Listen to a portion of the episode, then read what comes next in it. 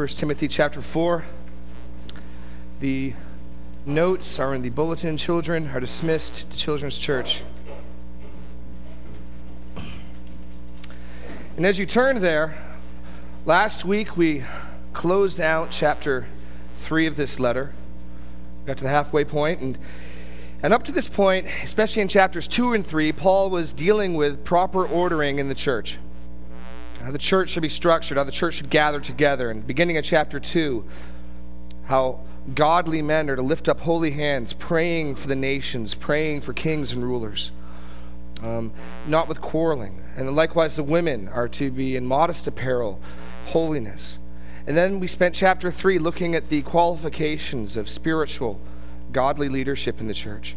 And chapter 3 culminated with this hymn of praise, this gospel song as Paul speaks of the church being the pillar and buttress of the truth, supporting the truth. And it comes to a sort of climax in that sense. And chapter 4 sort of turns a corner. If last week we looked at the mystery of godliness that Paul speaks about in 315, this week we look at the mystery of ungodliness. If last week we saw the church supporting the truth, proclaiming the truth, singing the truth, this week we see the descent of error. It ties back really to Paul's mission statement at the beginning of the book. If you turn back in 1 Timothy to chapter 1, verse 3,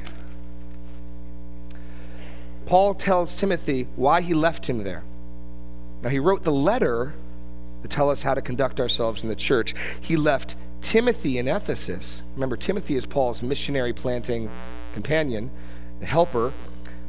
Um, in verse 3 of chapter 1 As I urged you when I was going to Macedonia, remain at Ephesus so that you may charge certain persons not to teach any different doctrine, nor to devote themselves to myths and endless genealogies, which promote speculations rather than the stewardship from God that is by faith. The aim of our charge is love that issues from a pure heart, a good conscience, and a sincere faith. So Paul left Timothy, the church at Ephesus to stop certain men from beginning to go off the reservation, teaching tr- not truths, teaching myths, genealogies, novelties.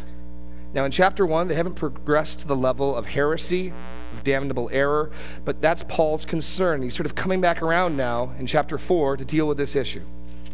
So, read with me the first five verses of chapter four. Now, the Spirit expressly says that in latter times some will depart from the faith by devoting themselves to deceitful spirits and the teachings of demons. Through the insincerity of liars, whose consciences are seared, who forbid marriage and require abstinence from foods that God created to be received with thanksgiving by those who believe and know the truth. For everything created by God is good and nothing is to be rejected if it was received with thanksgiving, for it is made holy by the word of God and prayer. And speaking of prayer, let's offer this time to God. Lord God,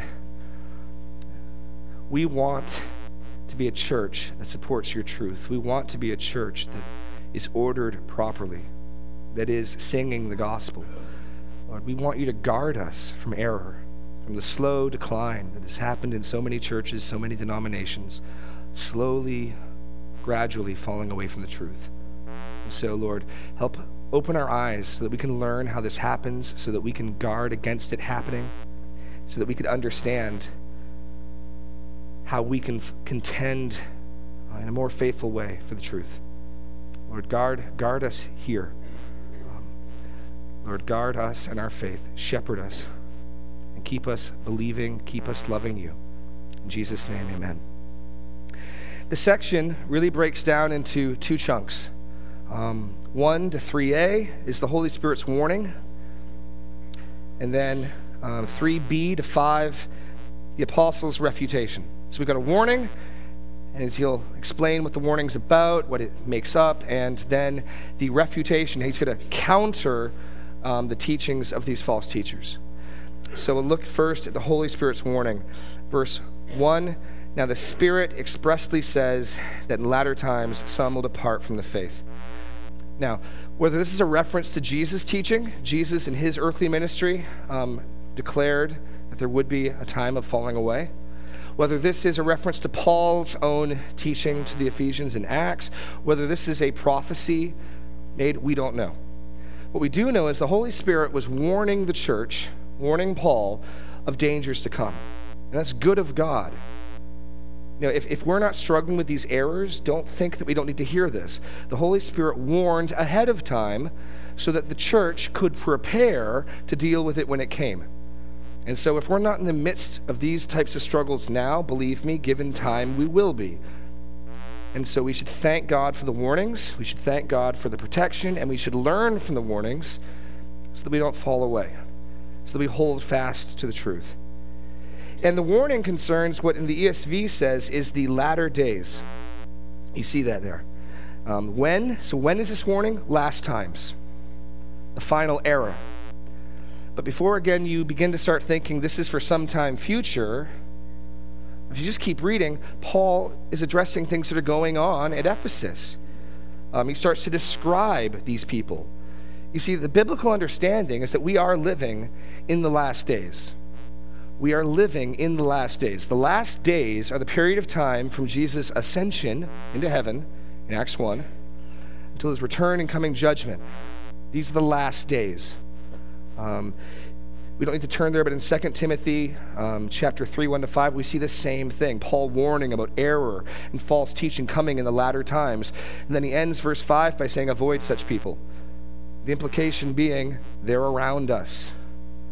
Um, Hebrews chapter 1 talks about how God spoke to us in former times through the prophets. But in these last days, He has spoken to us in His Son. We are living in the last days. Now, the last days, that means, are at least 2,000 years long. Um, it seems like a long last days, but this is the testimony of the Bible. So, this is true for Paul's day in Ephesus, and it's true for our day here. This warning is not just for some future generation. As we look through church history a little bit, we'll see that this, this has been going on in, in God's church periodically. So the when of the warning, the last times, but really that's now. That's now. The danger, the danger in the ESV is, is falling away, but you can put in your blank apostasy. That's, that's the Greek word there. Apostasy.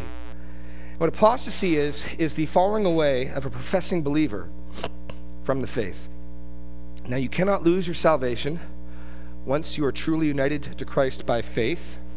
No one can snatch you out of his hands.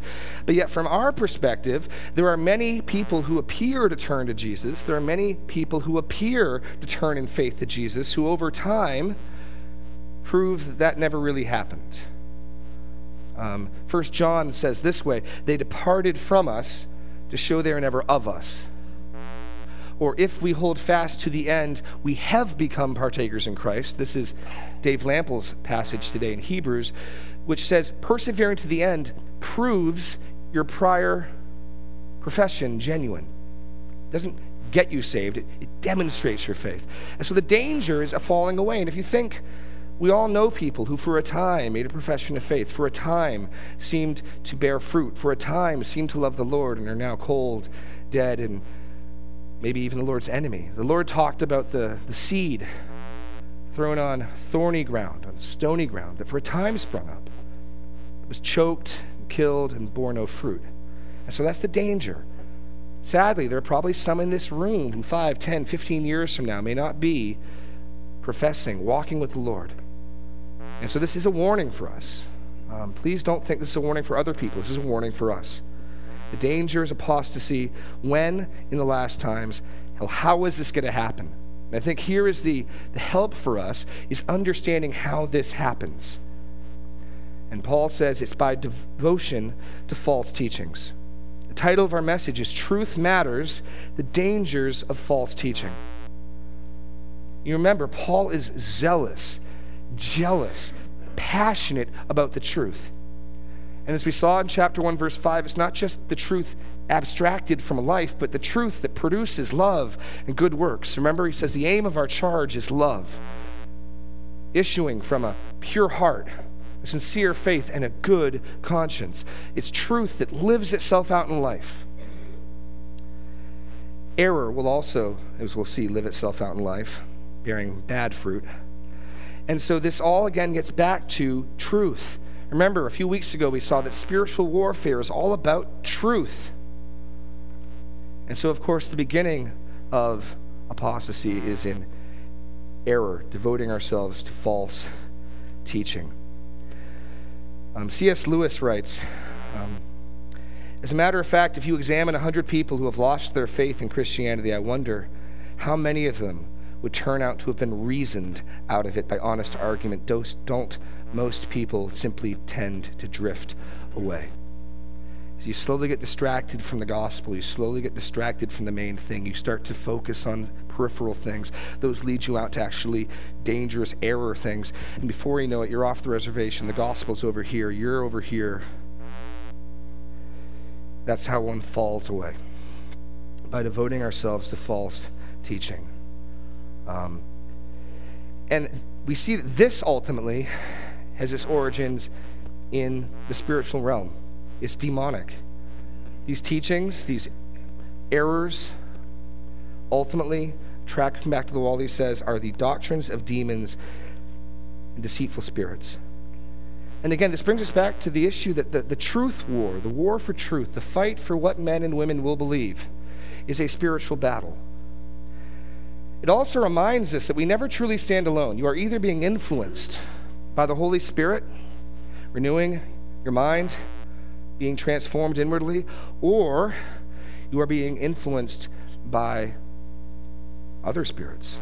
Because the wisdom of this world, if you track the cord back to the wall, finds its origin in demons. In, in 1 Corinthians 10 19 to 20, speaking of false religion, Paul says, What do I imply then? That food offered to idol is anything, or that an idol is anything? No, I imply that what pagans sacrifice, they offer to demons and not to God. I do not want you to be participants with demons. And, and again, this helps understand our theology of world religions. See, Paul does not believe that we're all sort of trying to get there the same way. Paul does not believe that all roads lead to God. Paul does not believe that other people are honestly seeking God the best way they know how.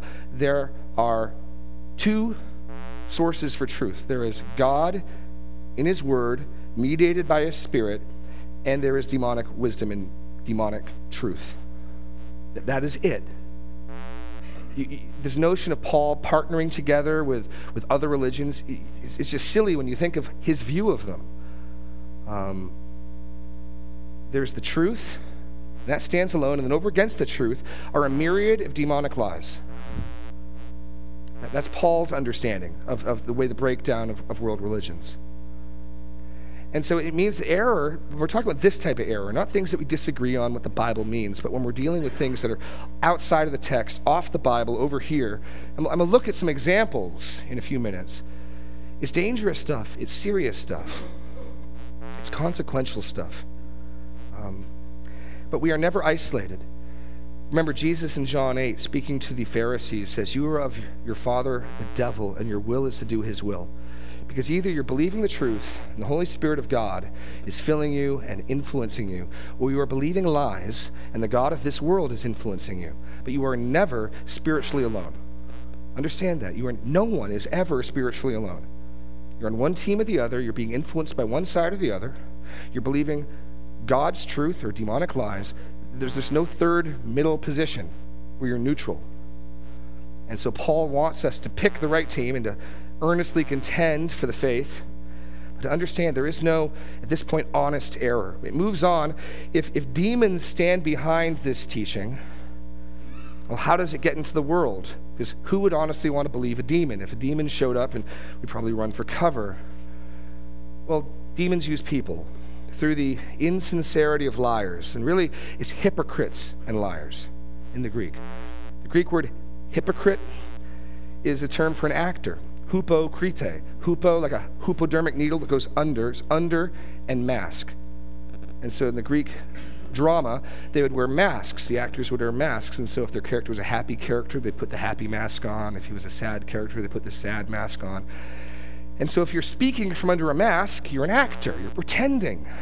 And so it becomes clear these, these people who propagate these lies And, and here's the important thing they don't look evil. You know, false teaching wouldn't, wouldn't be attractive if all the people who taught it had curly mustaches and, and had, you know, evil laughs, you know. Um, no, they're not. They're, they're attractive. They're charismatic. They're friendly. They're appealing. They can seem self effacing. They can look all sorts of good. And we can be deceived by that. We can be deceived by, oh, he's so nice. He seems so kind. But here, these teachers, they're hypocrites. They're speaking from under their mask, and they're liars. They're, they're doubly liars. They misrepresent who they are, and they speak lies. So they're dishonest about themselves, and they're dishonest with their teaching. And we, we see that this leads to or comes from the fact that they have a seared conscience. And this is now the, the third or fourth time that conscience has shown up in this book. We're going to just track it back in chapter 1, verse 5. Remember, because conscience is important. This is one of the themes that sort of goes through First Timothy, is how the truth can purify a conscience or how a corrupted conscience can lead to error. His charge, remember, is that Timothy would regulate the teaching, would stop certain people from teaching you know, um, debatable, contentious, novel doctrines. And then he says in verse 5 the aim of our charge, the goal of this command, Timothy, is love that issues from pure heart, a good conscience, and sincere faith. Paul's after love, and the way you get to genuine Christian love is through truth. You can't get to genuine Christian love any other way than with, with a foundation of truth. And that love is, is united with a pure heart, sincere faith, and a good conscience. Go to the end of chapter 1, where Paul again charges Timothy with this task. He says, This charge I entrust you, referring back to 1 3. Timothy, my child, in accordance with the prophecies previously made about you, that by them you may wage the good warfare. And how do you wage the good warfare? Holding faith, truth, and a good conscience. By rejecting this, some have made shipwreck of their faith, among whom are Hymenaeus and Alexander, whom I have handed over to Satan that they may not blaspheme. And so here's two examples of two apostates. They have made shipwreck of their faith, which is another way of saying they've crashed the ship. It sunk. Shipwrecked vessels don't make it to port. And they did it by rejecting faith and a good conscience. Deacons, we saw, have to hold the mystery of the faith in chapter 3 with a clean conscience. These false teachers who are speaking under masks, pretending to be one thing but really being another, speaking lies, their consciences are seared. And this, this is a graphic picture. Um, sometimes when there's a wound and the nerve endings are, are painful, um, a doctor, especially back in policy, might take a hot iron and sear the wound. It does two things it cauterizes the wound so that it doesn't bleed anymore, but oftentimes, more importantly, it, it dulls the nerve endings so that the wound no longer hurts. And that's the picture here, and it's a frightening one. God has given us all a conscience. Everyone, believers and unbelievers, are given a conscience. And the danger is that as we ignore our conscience, as we you know, just sort of hit the snooze alarm over and over and over and over. That sin that was super convicting last month now doesn't really bother you as much anymore, does it? It just, you know, everyone's got sin problems. Everyone, you know, struggles with things. And then give it a little bit more time, and, you know, it's really quite understandable. You get a little more time, and, you know, what's wrong with this? And something that, you know, you would have been mortified with a year ago, you're now at peace with. It's because your conscience has been seared, deadened.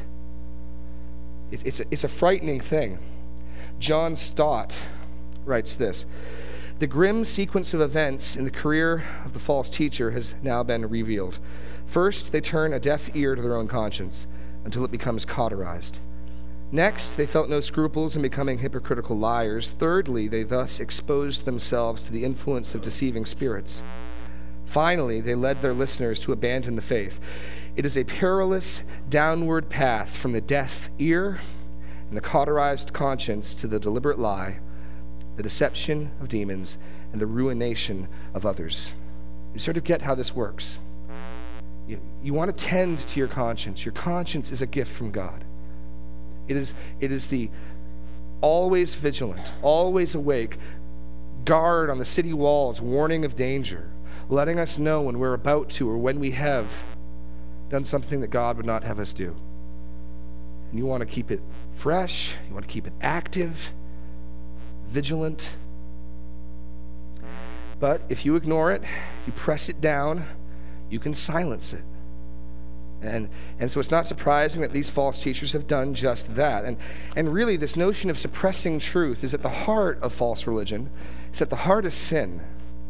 You remember a year or two ago when we started our Romans series in chapter 1. I want you to listen to what God is angry about. In fact, in fact turn there. Turn to Romans chapter 1.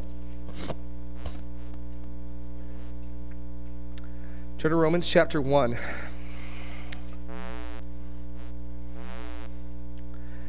And just after Paul announces in Romans the goodness of the gospel,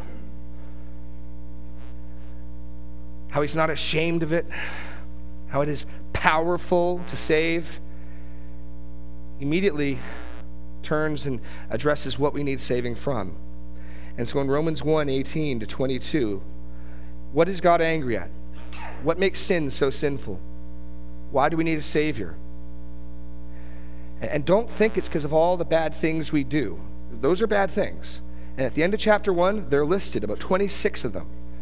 But the heart of sin is something far, far darker and more subtle. Verse 18 For the wrath of God is revealed from heaven against all ungodliness and unrighteousness of men, who by their unrighteousness suppress the truth. For what can be known about God is plain to them because God has shown it to them, for his invisible attributes, namely his eternal power and divine nature, have been clearly perceived ever since the creation of the world and the things that have been made. So they are without excuse. For although they knew God, they did not honor him as God or give thanks to him, but became futile in their thinking. Their foolish hearts were darkened. Claiming to be wise, they became fools and exchanged the glory of God the heart of sin is holding down what you know to be true so you can do what you want. Holding down what you know to be true so you can live how you want to live. You know, just, just sort of ignoring your conscience, putting your fingers in your ears, hitting the snooze alarm so you can do what you want to do without accountability, so you can do what you want to do without consequence. And the scary thing in this passage in Romans, if you keep reading, you'll see three times God gives such people over to their sin. If you want to ignore your conscience, in time, God will let you. That's a scary thing. God will give you what you want. Be careful what you ask for, you, you may get it. Conscience bothering you, give it some time, it won't. Give it some time, it won't. Conversely, if you want to sharpen your conscience, then deal with it. When it convicts you of wrong, confess it. Get right with God. Honor your conscience. It, it's so important in this book. It's so important for the fight of the faith, for holding the truth. And what happens is, as we start to dull our conscience, we begin to become play actors because we're not living as God would have us live, but we're still going to church, and we don't want other people to know that. So we begin putting on a front. And that's how the mask starts to come on because, you know, we want to keep up appearances. And then the lies come along that, that are needed to keep up that appearance. And before you know it, you're heading down this path. This is the mystery of ungodliness. This is how apostasy happens. This is how slowly, gradually, subtly, we drift away from the truth. And it's always moral. It's always moral and always has to do with truth and the conscience. They have a seared conscience. So, what is their specific error? And here we get to specifics. Now, error can happen in all sorts of ways. I think this warning from the Holy Spirit deals with all types of error. But the error in Ephesus was asceticism. Asceticism. And asceticism, according to the Oxford English Dictionary, is the practice of severe self discipline and abstinence from all forms of pleasure, especially for religious or spiritual reasons. Asceticism is the practice of severe self discipline and abstinence from all forms of pleasure, especially for religious and spiritual reasons. You see, their teaching was to forbid or promote abstinence from marriage and from eating certain foods. And what, what it appears to be, uh, as we piece together the New Testament accounts of the early church heresies, that Platonic thinking had influenced the church. Plato taught that the physical world was, was corrupted, it was bad, and the spiritual, noumenal world was good. Have you've ever heard of Platonic dualism? That's where it comes from, which is, as we've said, why the earliest Christological heresies were the denial of Jesus' humanity. How on earth could the perfect God really enter into this corrupt world? And so anything physical, anything earthly was viewed as inferior, corrupt, bad. And certainly things that give physical pleasure are carnal, earthly, fallen. And so it was this notion that you sort of ascend this through knowledge. In fact, the early heresy was named after the Greek word for knowledge, gnosis, and it's called Gnosticism. And we see evidences of it throughout the New Testament. And so these people are saying basically if you want to be super spiritual, you just you just don't give your body any pleasure. You just anything that's physical and pleasing, you just shun.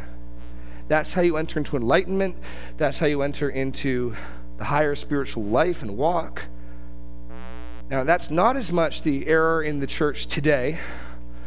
Um, you can fall off a table two ways. You can, you can eschew pleasures of this world, or you can worship them like a hedonist.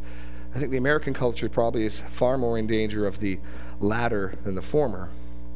But if you look through church history, this, this is not an infrequent thing that shows up.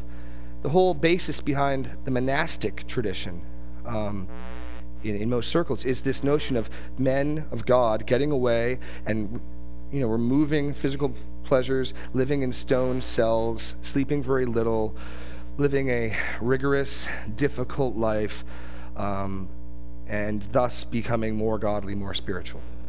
Um, and we look through that tradition. I'm sure you won't have to think hard to think of some Christian traditions where marriage is forbidden in its leadership. Um, so this is this is real world stuff. Especially in their day, it was a big deal. Asceticism, and so they forbid marriage, and they forbid foods. Um, just to give you some idea of this, turn to Colossians chapter 2. Turn to Colossians chapter 2. This, this error, this heresy was showing up there as well. Um, there's evidence of it in, in numerous New Testament books.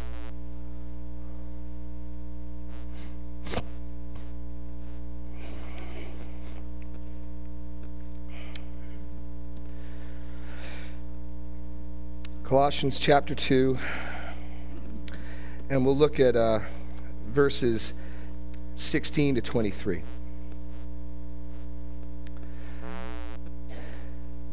Therefore, let no one pass judgment on you in question of food and drink, with regard to a festival, a new moon, or Sabbath. These are a shadow of the things to come, but the substance belongs to Christ.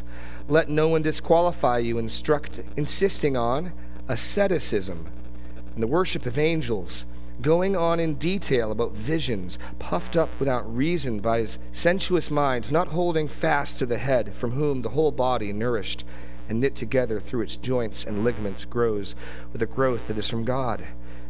If with Christ you, you died to the elementary spirits of the world, why, as if you were still alive in the world, do you submit to regulations? Do not handle, do not taste, do not touch, referring to things that all perished as they are used. According to human precepts and teaching, these have indeed an appearance of wisdom in promoting self made religion and asceticism and severity to the body, but they are of no value in stopping the indulgence of the flesh. There it is. There it is. This is what these guys were teaching that the spiritual life, the higher life, the you know the sort of second tier Christianity, the people who really understood and were godly, they sort of laid aside all creature comforts and just were sort of spiritually minded. And it started corrupting the gospel. It started corrupting the faith. And this is not to say that self discipline and even austerity are bad things.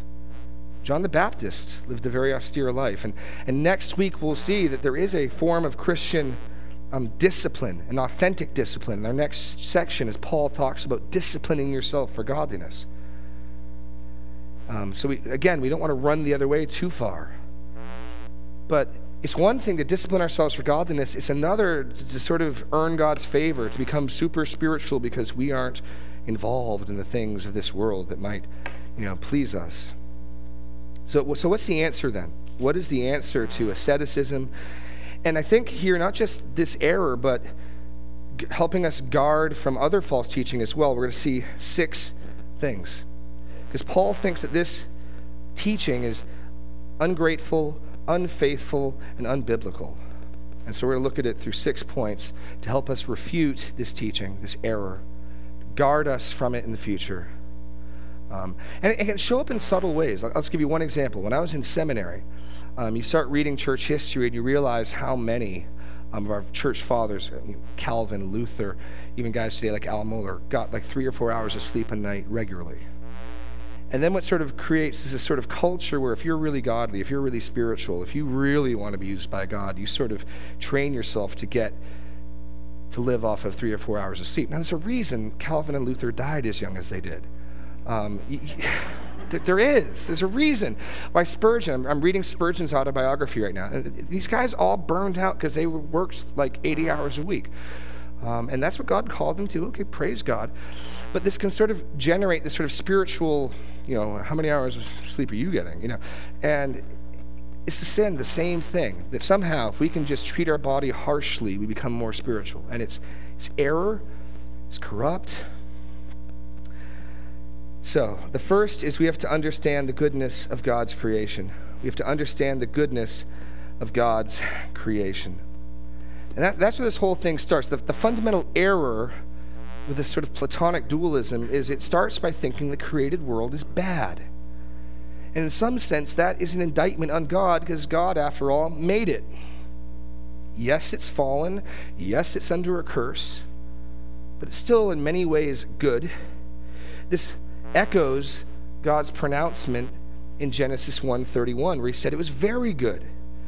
Paul says that in verse 3b um, that everything God created is to be received with thanksgiving by those who believe and know the truth for everything created by God is good and nothing is to be rejected if it was received with thanksgiving for it is made holy by the word of God and prayer. So you've got to start with a biblical worldview that says the world that God made is good. I think it's interesting that these two things, marriage and food, are picked because they're right there in Genesis 1 and 2.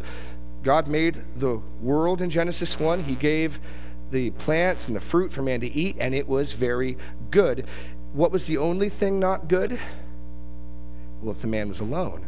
So, what completes the goodness of creation? Marriage does you see how these denial no you can't eat that food you can't eat that that's too tasty that's bad and no marriage is bad that's physical that's sensual that's carnal you don't want to do that is a denial of the goodness of god's creation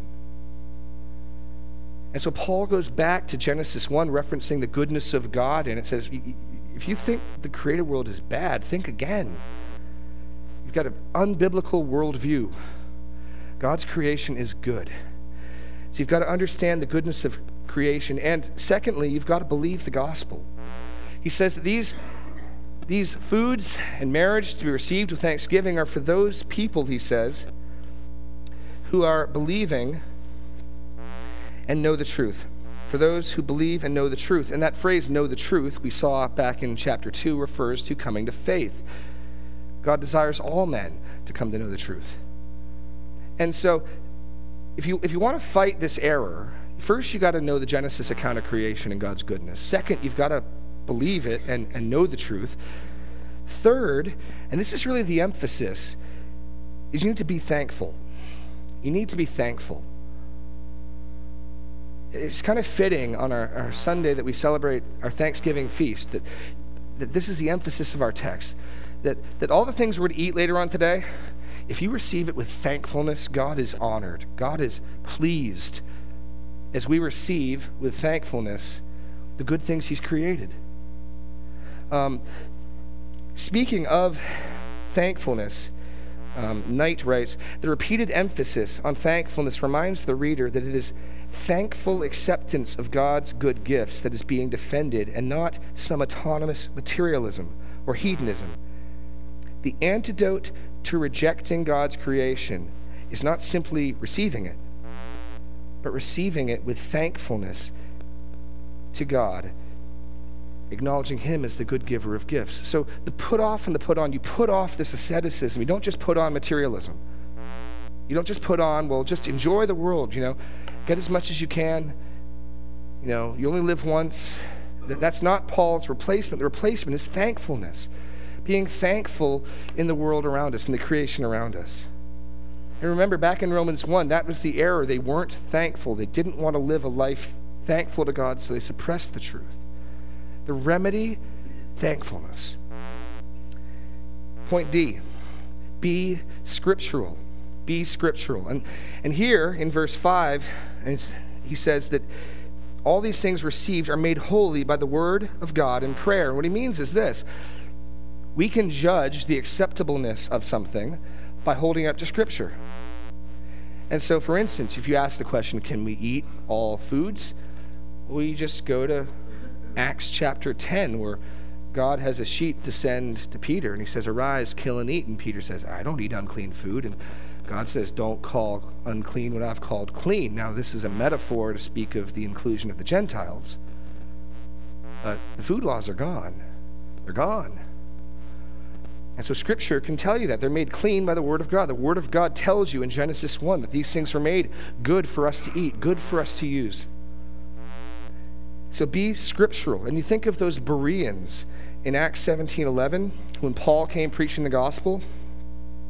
It's written, Now these Jews in Berea were more noble than those in Thessalonica. They received the word with all eagerness. Now listen to this examining the scriptures daily to see if these things were so. And so hold up everything to the Word of God.